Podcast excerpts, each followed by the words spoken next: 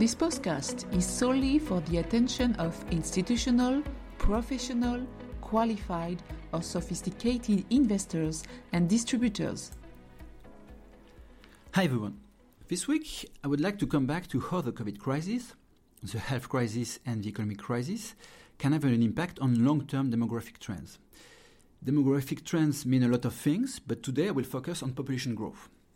The COVID crisis has an impact on the size of population, obviously because of the excess mortality it caused, but also because of its impact on the birth rate, as we will see. Let us recall the context. The growth of global population has already slowed markedly over the last decades, going from just over 2% per year in the early 70s to around 1% per year at the end of the decade 2010. This is largely because the number of children per woman has fallen sharply over the period from 5 in the early 70s to around 2.5 on average in the decade 2010, with strong differences depending on the continent. This phenomenon is particularly strong in South Korea, which is the country with the lowest fertility rate in the world, now with less than one child per woman on average, well below the replacement level generally estimated at 2.1 children per woman. Let's come back to the COVID crisis. It certainly had an impact, very different from what we could read in many press articles which predicted a peak in births nine months after the lockdown measures. In fact, the effect on births is expected to be negative.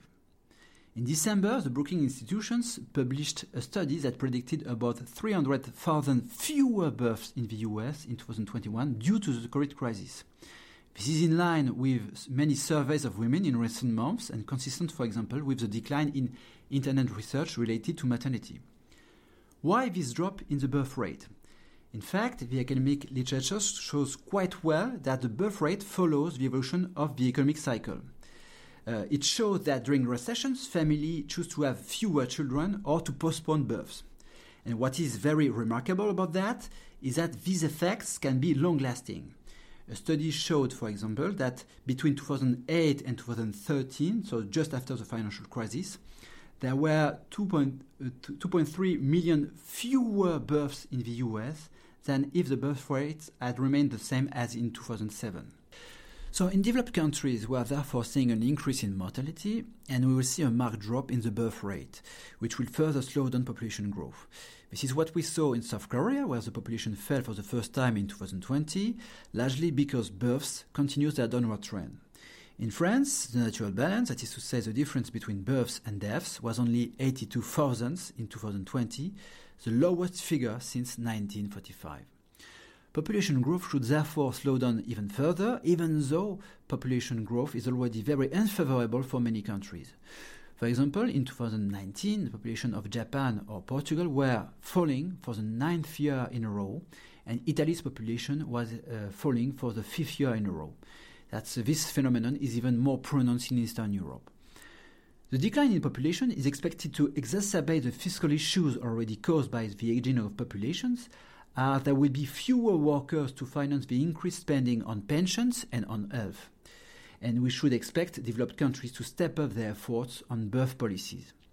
In conclusion, also with regard to demography, it seems that the COVID crisis has accelerated the trends. Thank you and talk to you next week.